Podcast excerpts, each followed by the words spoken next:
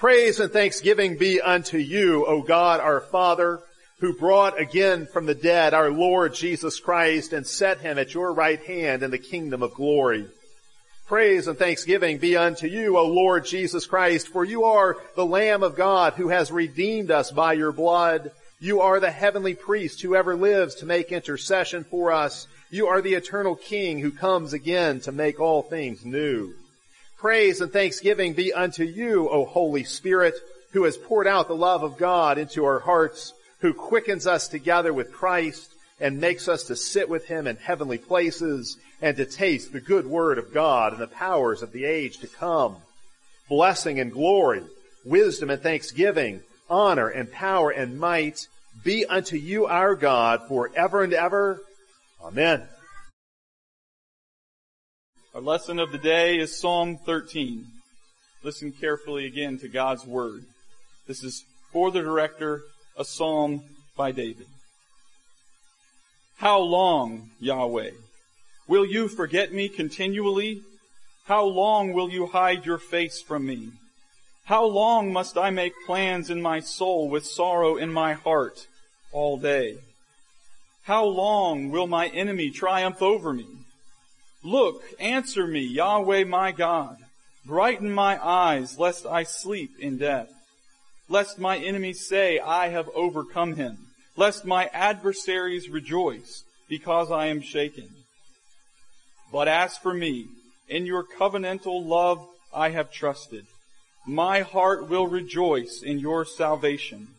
I will sing to Yahweh, for he has dealt bountifully with me. This is the word of the Lord. Let us pray. Our gracious Heavenly Father, we thank you for your word preserved for us by your Spirit, and we thank you for the promise that your Spirit attends the reading and the preaching of your word to make it effectual for salvation. We thank you that you are here with us now to speak your word to us and to comfort us by your word, to convict us and cleanse us by your word, to consecrate us as living sacrifices, holy and acceptable to you. Now may the words of my mouth and the meditations of our hearts be acceptable in your sight, O Lord, our rock and our redeemer. Amen. Please be seated.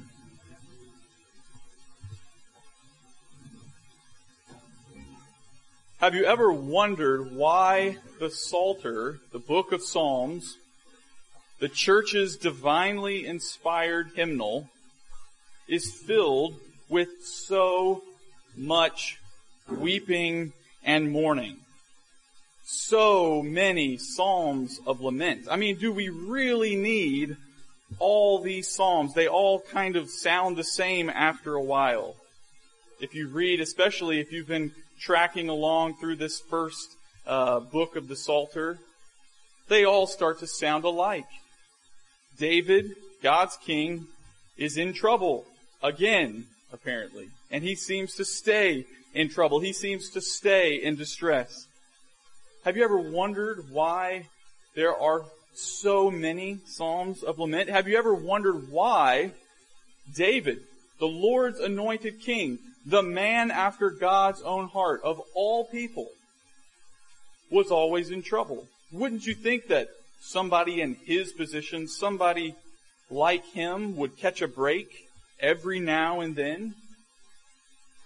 It's no accident that King David's life was filled with so much suffering, so much waiting, and that as a result, in the midst of those seasons of suffering, in the midst of those times of waiting, that he filled the Psalter with so many songs of lament. This is not by accident.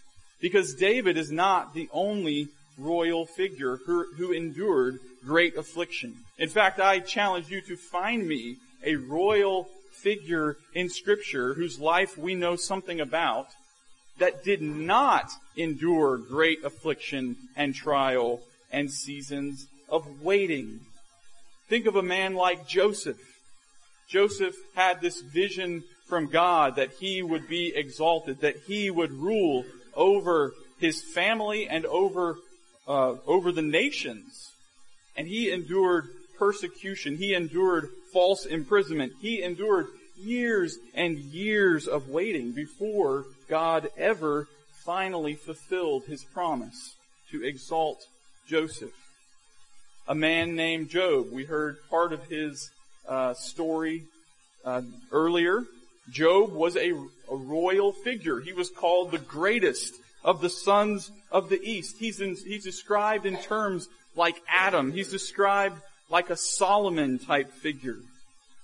And as this royal figure, he underwent unimaginable suffering and loss. The pattern that we see throughout scripture in the lives of men like Joseph, Job, David, countless others, and ultimately in Jesus himself, the pattern that we see teaches us that kings are trained in God's school of suffering. Long seasons of waiting are God's way of preparing His people for glory. God disciplines His children not because He's bored, not because He's just playing mind games with us. God sends us trials and afflictions to mature us, to teach us wisdom, in short, to glorify us. The apostle Paul put it bluntly in 2 Timothy chapter 3. All who desire to live a godly life in Christ Jesus will be persecuted. There it is. No false pretenses, right? But suffering doesn't automatically produce sanctification. I think this is a mistake that we might be tempted to make. We read about all these um, men in Scripture who endured great suffering, who endured long seasons of waiting, and we look at how they were sanctified, many of them, and matured through that process, and we might be tempted to assume that sanctification is the automatic result of suffering. But it's not suffering and waiting on God are just as likely to make us bitter and angry as they are to make us humble and wise. And that is why scripture is filled with instruction for how to respond to suffering faithfully, how to wait righteously. And so the Bible contains not just one psalm of lament that sort of, you know, covers it all. But the Psalter is filled with dozens of psalms of lament because we too need to learn how to wait. We too need to learn how to wrestle with God in faith. We too need to learn how to suffer so that we might share in God's glory. Psalm 13, like many other lament psalms, is explicitly written for the director. This psalm was not just David's own private exercise of some sort of, you know, therapeutic meditation. This psalm and like and many others like it were written explicitly for congregational singing. These psalms are here for the maturation and edification of all of God's people. Whether we think we need this psalm today or not, we need it. And brothers and sisters around us need us to be singing psalms like this, to be praying psalms like this for those who are threatened by enemies, who are at the brink of major catastrophe. This short psalm, six verses, has three very neatly divided, uh, three neatly divided sections, two verses apiece. And the whole psalm moves us from despair to doxology. We begin in the first two verses with lamentation. These are the questions of anxiety. And then in the middle section, verses three and four, we move from lamentation to supplication. This is the cry of prayer. And then in the last section, verses 5 and 6, we have a declaration, a declaration of trust. The questions of anxiety give way to the cry of prayer, which culminates in the song of faith. David opens this song of lament with a blistering litany of complaints against God. How long, Yahweh? Will you forget me continually? How long will you hide your face from me? How long must I make plans in my soul with sorrow in my heart all day? How long will my, tri- will my enemy triumph over me? In biblical terminology, the question how long is not like the question, are we there yet? This is not the demand of childish impatience. This is the cry of the afflicted, the cry of the oppressed, longing for redemption. How long is a cry for justice, a cry for God to act, a cry of humble faith? In no less than 13 Psalms, the refrain, how long is the, is the question of faithful lamentation.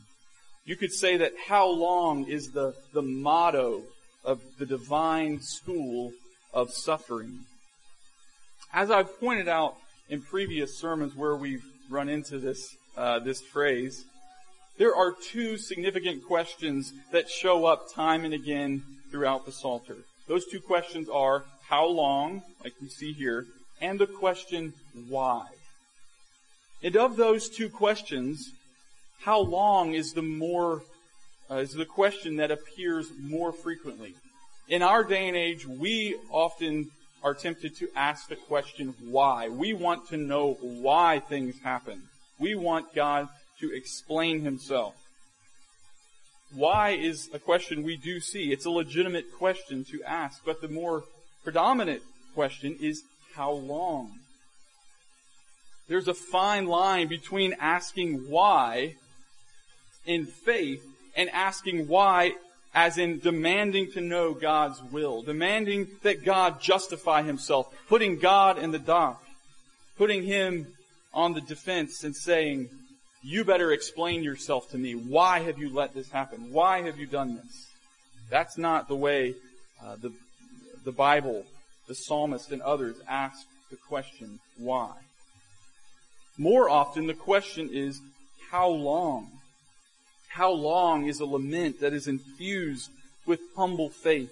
To ask how long is to recognize that things are not as they should be, and at the same time that God will eventually set the world to rights. But whether we're asking how long or whether we're asking why, I think the more important factor is whether we're complaining to God or whether we're complaining about God. You can ask any question you want, it seems like, just about. The, Psal- the Psalter gives us permission to ask just about any question you want, but it better be directed at God. You see the difference?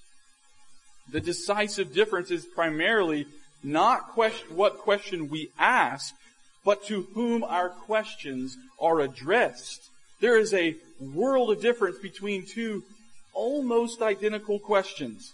Think of this question. How could a good God let this happen? That's a very different question from the, the other very similar question of, Lord, I know you're good. How could you let this happen? Those are almost the exact same words, almost the exact same questions. They are worlds apart. And so the Psalms teach us to direct our accusations, to direct our complaints at God Himself and nowhere else. Because when we do that, prayer is an exercise of faith. If you are addressing your questions to God, you are exercising faith that God will hear us and that God will answer. And this is exactly what we find in Psalm 13. David's complaints are infused with covenantal language. He calls God by his personal covenant name, Yahweh. If you're reading in your English translations of the Old Testament and you see the word Lord in all caps, that is their way of telling you that this is the personal covenant name of God, Yahweh. And we see this name explained back in Exodus chapter 3 when Moses meets the Lord at the burning bush.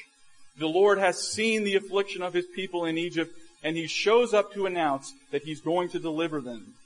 And he, in that conversation with God out of the, out of the burning bush, the Lord identifies himself as, I am who I am. Yahweh, the name Yahweh means he is who he is. It's just the third person version of that statement. I am who I am. By saying this, God means that he is the God of the covenants. Abraham, Isaac, and Jacob. He is the God who keeps his promises. He is the God who is always with his people. He's the God who's always faithful. So whenever someone uses this covenant name for God in the Old Testament, they are, they are evoking this sort of covenantal language. David says, how long, Yahweh? Will you forget me continually? Now, has God really forgotten? Does God have senior moments? Does God have amnesia where something just sort of slips his mind? No, of course not. This is covenantal language, right? Forgetting is the biblical term to describe God's apparent absence, God's apparent inattention.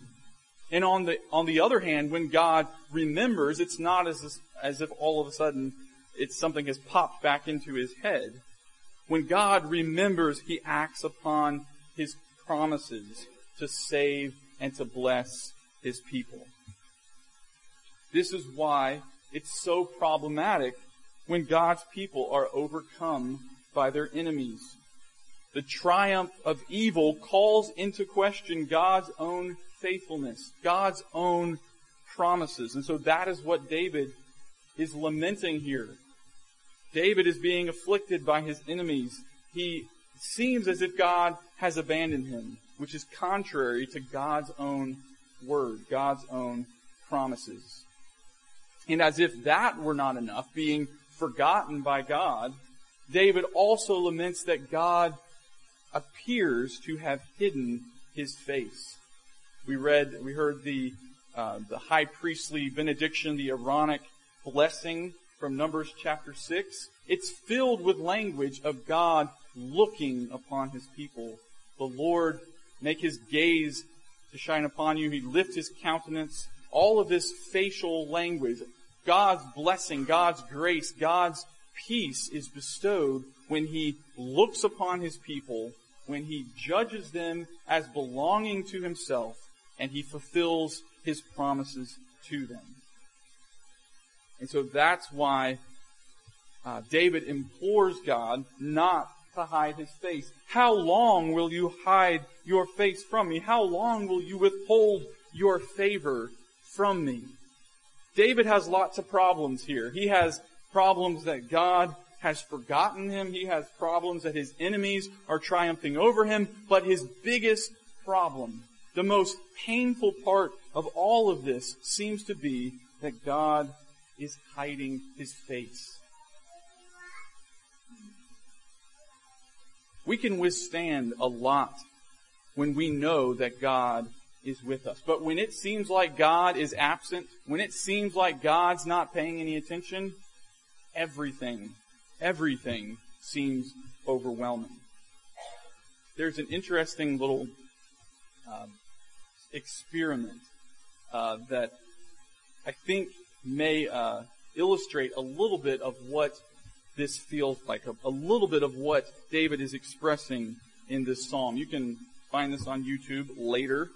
Uh, uh this is called the still face experiment. It was developed by a, a child psychologist um, in Massachusetts. And what he does is he brings a parent and a child, a young child, like 9 to 12 months old. He brings them into a room. The child is put in a, in a high chair, strapped into something safe. And then the parent sits there in front of the child with little toys or whatever and just plays with, with the child. It's, it's, you know, the mother and the father and child, parent and child playing, having fun, you know, doing all their little games and the child's just loving it, laughing and all of this. And then after several minutes of that, the parent looks away and turns back around and is completely stone faced. Doesn't respond at all. Doesn't make any facial expressions. Just look, just stares blankly at the child. It takes about 10 seconds before the child really starts to get anxious. This is a nine, nine month old, 12 month old child. The child is like, huh, what's going on? You know, the child's like holding up the little toy, like, what, what's happened, right? It starts with confusion. What's going on here? And then it moves into anxiety. Wait a minute. You know, the child just visibly starts to, to, to get nervous and, and, and anxious and starts to, like, you know, try to get the parent's attention. Come on, like, what's going on? And then it moves into just all out meltdown, right? Anger, grief, crying, screaming, you know, uh, and, and then after, at that point, you know, the parent then snaps out of it and, and comforts the child and, and everything's okay. What is, what is it like to know that your parent is looking right at you but paying no attention to you? Sometimes it feels like God is looking right at you and paying absolutely no attention to you. You know that God is sovereign, right? We're good Presbyterians. We know that God is sovereign. We know that God is sovereign over everything, that He knows everything and He has ordained everything and He's in complete control. But sometimes it feels as if God is like that parent who is looking right through you, staring blankly at you, totally unaware of anything that's happening in your life. It starts with confusion. It starts like, wait a minute, what's going on? This isn't right. And then it moves into anxiety. Whoa, whoa, whoa, this is not what I signed up for. What's going on? Has God forgotten me? And then it moves into just all out anger, grief, and meltdown, doesn't it? We don't know what drove David uh, to write this psalm. We don't know the historical background of this psalm, but I think it's pretty obvious throughout uh, the Psalter that the most painful part of any trial is God's apparent absence. When God seems to be ignoring us. We can endure almost anything when we know that God is with us. But everything seems overwhelming. Everything, everything seems too big uh, when it seems like God has abandoned us. As the children in that little experiment demonstrate, we don't need to be taught how to be anxious and fearful. We, we come pre-programmed with that, right? And that's part of the fall. Every human being has this basic primal memory of betrayal and, and sin because of our first parents. We don't need any help learning how to gripe and complain when things go wrong.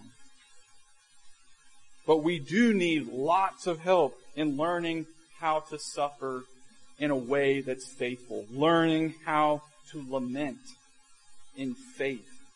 And biblical lamentation teaches us how to properly diagnose our problems, to get to the root of the issue. What is really going on here? The Psalms get to the heart of the matter. David's lamentation recognizes that God is ultimately the one responsible for his troubles, that God is the only one who can really do anything about it. So take your complaints to God. It's very difficult to call on God to intervene. It's very difficult to know what to ask God to do until we've gone through this process of lamenting our sorrows before God. Lamentation is preparation for supplication. When we have poured out our heart to God, when we have identified what the problems really are, then we know how to ask God to act. And David's lamentation is what we find in verses 3 and 4. And it is filled with faith. He cries out to God in pain with humility and with boldness. But he doesn't, he doesn't just stop with lamentation. He doesn't just sort of vent his frustration and then wallow around in it. he moves on to ask God to act, to implore God to rectify the problems that he has already identified. What were God's, what were the problems that David identified in the first two verses? He identified God's absence, he identified his own confusion, and he identified the triumph of his enemies. Well, here in his supplication of verses 3 and 4, he asks God to remedy all three of those problems. Look, answer me, Yahweh. That's the first problem. The second problem, brighten my eyes, lest I sleep in death. That's his own anxiety. That's his own confusion. And then the problem with his enemies. Lest my enemies say, I have overcome him. Lest my adversaries rejoice because I am shaken. His lamentation has prepared him for supplication. He knows what to pray and how to pray because he has cried out to God in lament. He's saying to God like that little child strapped into the high chair with his parents just staring right through him. Stop ignoring me! You're my God! I'm your child! And then he reminds God that his own reputation is on the line. Look, God, if you don't intervene, everyone is going to think you're weak. This is a classic move of all the great prophets all the great psalmists, right? They all, they all show God like, God, you've got a lot of skin in this game. If you let it, if you let it, uh, if you let us go, if you turn us over to our enemies, if you destroy us, boy, everyone else is going to think you're lousy. Everyone else is going to think you're weak. Right? This is the, this is the typical, this is Moses, right? Oh God, don't destroy the people of Israel now because all these Canaanites will think, think you're weak. Don't do it, right? These are your people, not my people. Your people. Right? They know, we know, this is how we learn how to talk to God like that. So David reminds God that his reputation is on the line. In times uh, of trouble and affliction, we often find ourselves desperately trying to come up with a solution, right? This is what David alludes to back in verse 2. How long must I make plans in my soul with sorrow in my heart all the day? You know what it feels like to be in a crisis, in a desperate situation. Your mind starts racing. You start trying to come up with all these uh, magical plans to uh, to make every to fix everything. When we're in the midst of a very difficult trial, when we are really up against the wall, we are willing to try anything that might restore some sense of control. We'll do anything to, to feel like we have some control over the situation. We start flailing and, and panicking when things go wrong. As if you've ever um, had any sort of lifeguard training, one of the things they teach you is that a drowning swimmer who panics could very well drown you when you are trying to rescue them. That's why lifeguards are trained. If someone is, is flailing, if somebody's being combative, they're actually trained to keep out of arm's reach and to actually go behind them and, and get them from behind so they don't get dragged under with, with the drowning victim they're trying to rescue. This is sometimes how we act. We sometimes act like that drowning swimmer, panicking, in the midst of life's trials, making a difficult situation even worse. Very often, we compound the pain of divinely ordained trials by responding in foolish desperation, by taking matters into our own hands. And so David's prayer addresses that exact problem. He prays that God would enlighten his eyes, lest I sleep in death. This is a, a cry for God to sustain his life, but I think it's also a cry for God to give him wisdom, for God to shine his face, his wisdom upon David, so that then his eyes will be illuminated so that he can see his way clear in the darkness. We need the light of God's face to brighten our eyes so that then we can we can know how to, how to respond in wisdom and faith. And so he prays for God to bring deliverance over his enemies. He prays for God to show up. He prays for God to take action. He prays for God's wisdom and his presence. But the psalm doesn't end there either. It doesn't end after his lament. It doesn't even end after his supplication. There is only one psalm in the whole Bible, one lament psalm in the whole Bible that doesn't end with some sort or doesn't contain some sort of glimmer of hope or thanksgiving. It's Psalm 88. It's the darkest psalm in the whole Psalter. And I think that, that simple fact is instructive for us as we learn to pray. Biblical lament strengthens our faith and fills us with hope.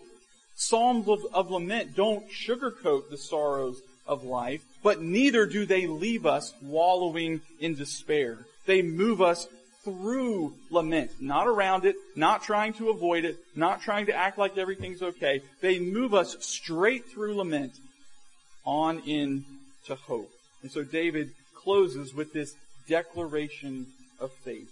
But as for me, in your covenantal love, in your loving kindness, your hesed, I have trusted.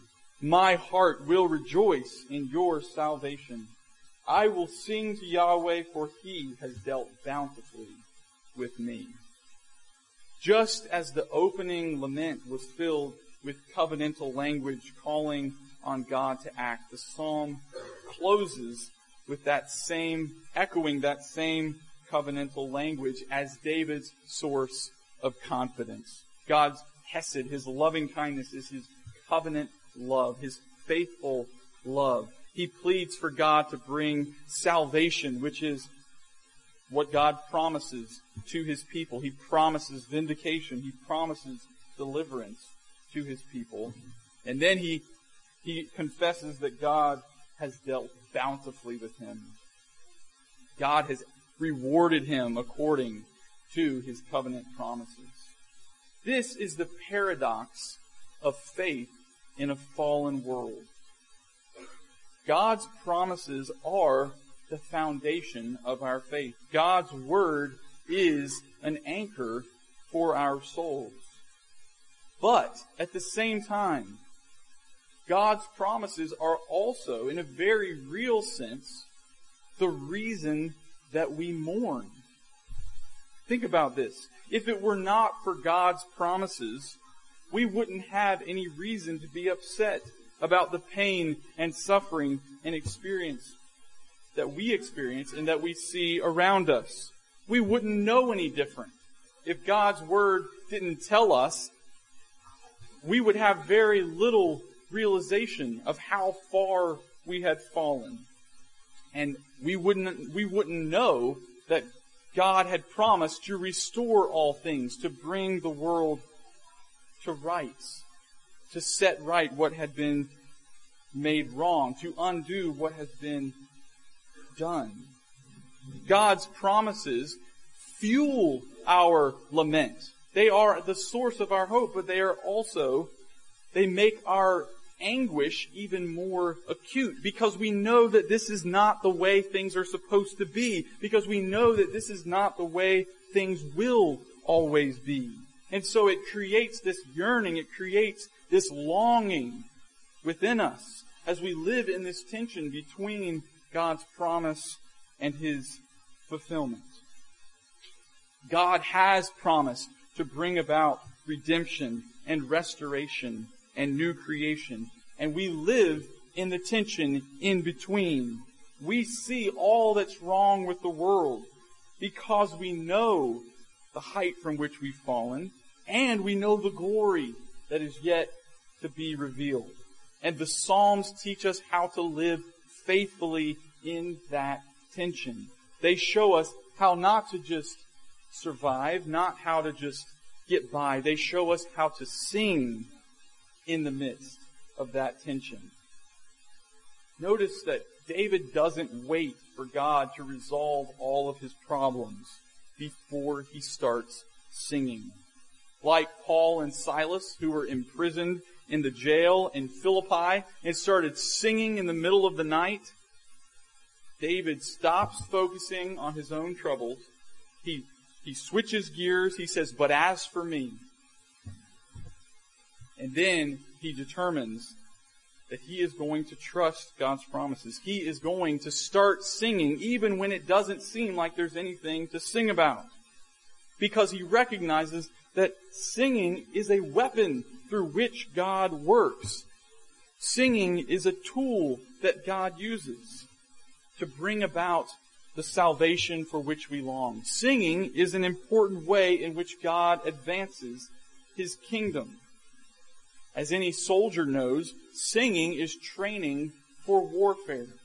And in scripture, singing is a form of warfare. Nothing puts the enemy to flight like God's people singing. I used to think that the the kings in, uh, of Israel would put the musicians out in front of the army because they wanted to have them all annihilated first. But it's not that, that's not why at all. No offense to our musicians, uh, or any musicians. Um, the reason the musicians are sent out ahead is not so that they'll be killed first. It's because that is the primary weapon.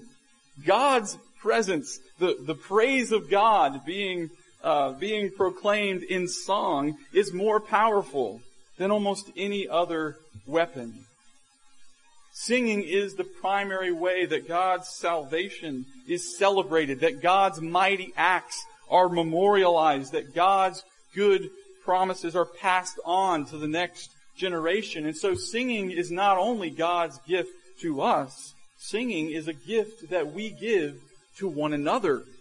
We don't just uh, sing for the heck of it. We sing to encourage one another. We come together and we sing together to encourage one another, to strengthen one another. And so even if you can't sing well, there's a reason that scripture commands you to sing. Every one of us, all of us, we are all called to sing. Even if your instrument's a little bit out of tune, get in front of somebody who sings well and just let it loose. You won't know the difference. Alright? Singing is not a magical formula to, that makes trials just vaporize. S- singing is not a, a magical cure for spiritual depression or anxiety, but very often singing is a comfort in times of distress. Singing is a means by which God strengthens us. God uses singing to pluck up our courage so that we can keep pressing on in faith. And so this song, which is itself a song, ends with singing. It's a song about singing. David's sighing has turned to singing. His prayer that began with despair has concluded in doxology. If we look at Psalm 13 by itself, we could get the wrong idea about how quickly prayer and singing work. We might think, we might be tempted to think, that in a matter of minutes, in six short verses, David is a new man and you can be too. This is sort of, we might be tempted to think that this is like those TV dramas in which all of the problems are neatly resolved in 45 minutes or less. Right? Is this some sort of uh, quick fix therapy, try this psalm. Six verses and you're good, you're a good, you're, you know, you're good to go. If that seems a bit artificial or idealistic to you, if that seems to um, downplay the enormity of your trials or the trials of the of the church around the world, let me suggest to you to think of psalms like this as something of a spiritual time lapse recording. The time lapse recording is when you take hours and days and months of video footage and you condense it all down into a matter of minutes and you see a process that takes forever. You see it happen immediately, right? And, and it's like, wow, it's shocking to see, see it unfold. That's what I think this psalm is like. chances are good that most serious trials that we will face, most trials that God's people face won't be resolved by the end of a 52 word prayer. It can take days, it can take weeks, months, even years to journey from the how longs of verses 1 and 2 to the rejoicing and the singing of verses 5 and 6. But this is the promise of Psalm 13. Keep praying because sorrow will give way to rejoicing. Darkness will give way to dawn. God does hear and He will eventually respond. He will not hide Himself forever. It probably won't happen in six verses. It might take the whole Psalter multiple times to get there, but it will come. It will happen. And that's, that's the beauty of this psalm. This psalm shows us the pattern of the entire Psalter. The entire Psalter moves from Psalms of lament, heavy at the beginning, to Psalms of praise and doxology at the end. That's the trajectory of the Psalter. That's the trajectory of prayer. That's actually the trajectory of the entire Bible. That's the, that zoom out a little bit and think of, think of this, the whole scope of God's plan of redemption. This is the story of the world, the story of your life boiled down into six short verses. Psalm 13 moves us beyond our own problems and our own pain to consider the whole scope of redemption. Every tear will be wiped away. Every sorrow turned to joy. Every wrong will be made right. God is making all things new, including you and me and everything else. And when we have this perspective, when we let the Psalms form this perspective in us, we can confess uh, with the Apostle Paul, I consider that the sufferings of this present time are not worth comparing with the glory that is to be revealed in us. Now that is worth singing about. Amen. Let us pray. Our gracious God, we thank you for the promises of your word. We thank you that you teach us how to suffer. You teach us how to wait. You teach us how to wrestle with you in prayer so that we might be fit for glory. Teach us to share in the sufferings of Christ Jesus that we might share in his glory. Make us fit for your kingdom through the trials that you send our way. Help us to be faithful, humble, and diligent in prayer for ourselves and for our brothers and sisters around the world. We pray this in Christ's name. Amen. Let us pray to the living God. Almighty God, Father of our Lord Jesus Christ, we give you praise and thanks for all your goodness and tender mercies. We bless you for the love that created us and that sustains us day by day. We praise you for the gift of your Son, our Savior, through whom you have made known your will and your grace. We thank you for the Holy Spirit, our Comforter, for the church, which is the body and bride of Christ, for the means of grace, for the lives of all faithful and godly people, and for the hope of the life to come. Help us to treasure in our hearts all that our Lord has done for us and enable us to show our thankfulness by lives that are given completely to your service. O Lord, save, defend, and grow your church, pre- purchased with the priceless blood of Jesus Christ. Give to her pastors and ministers endowed with your Holy Spirit and strengthen her through the word and the sacraments. Give her ruling elders who shepherd the flock and deacons who show mercy to the needy. Make your church perfect in love and in all good works and establish her in the faith delivered to the saints. Fill her with mercy for the lost and compassion for the poor. Sanctify and unite your people in all the world that one holy Catholic and apostolic church may bear witness to you, the God and Father of all. O Lord, we humbly intercede before you on behalf of all sorts and conditions of people, that you would be pleased to make known your ways to them, your salvation to all the nations. Send forth your light and your truth into all the earth.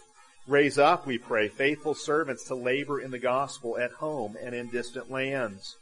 We especially pray today for Peru Mission. We thank you for the team of doctors we, we were able to send there this summer. And Father, we pray that you would provide for this ministry and make it effective. We pray for the Church of Christ in Porto Alegre, Brazil. We pray for the work of the Slavic Reformation Society and for the joint Eastern European project, for Ralph Smith and Mitaka Evangelical Church in Tokyo, Japan, and for all who seek to proclaim your good news and spread Christ's reign to the end of the earth. We ask that their ministries would be effective and fruitful. And Father, we pray too that your mercy would be shown to Christians suffering in places like Egypt and Turkey and throughout the world where the blood of your people has been shed and where fellow saints are being persecuted for their loyalty to Christ. Lord, we ask that you would show mercy to our nation, these United States. Grant our land repentance that this nation might be truly discipled in righteousness, truth, and honor. Grant us leaders who fear you and who love your word. Undo wicked laws and unjust judgments. Give grace that we might turn from the idolatries that stain our culture and destroy our lives. Freely grant your blessings to us, your church in this land, that as a people set apart by the word, our holy lives might bear witness to your gospel. Be a shield of protection for us that our freedoms might be preserved and that we might lead quiet and peaceful lives in all godliness and honesty. Rebuild marriage and true family life in our culture Help us to turn from selfish lusts, from greed, from violence, from dishonesty, from laziness and sloth, from pride, from willful stupidity. Forgive our foolish trust in military might and technology and in elected leaders, in the slaughter of the unborn in our land. Make our laws and courts reflective of your justice, in the senseless violence and bloodshed in our cities, in the strife between different classes and races of people who ought to live together in peace and through your people make provision for the poor and needy, for only you can do these things, great God. God of all comfort and protection, we bring before you all who are in any way afflicted, all people oppressed with poverty, sickness, unemployment, or any other trouble of body or mind. We ask that you would bless, comfort, and heal loved ones who are suffering bodily ailments, including those we name in our hearts before you now.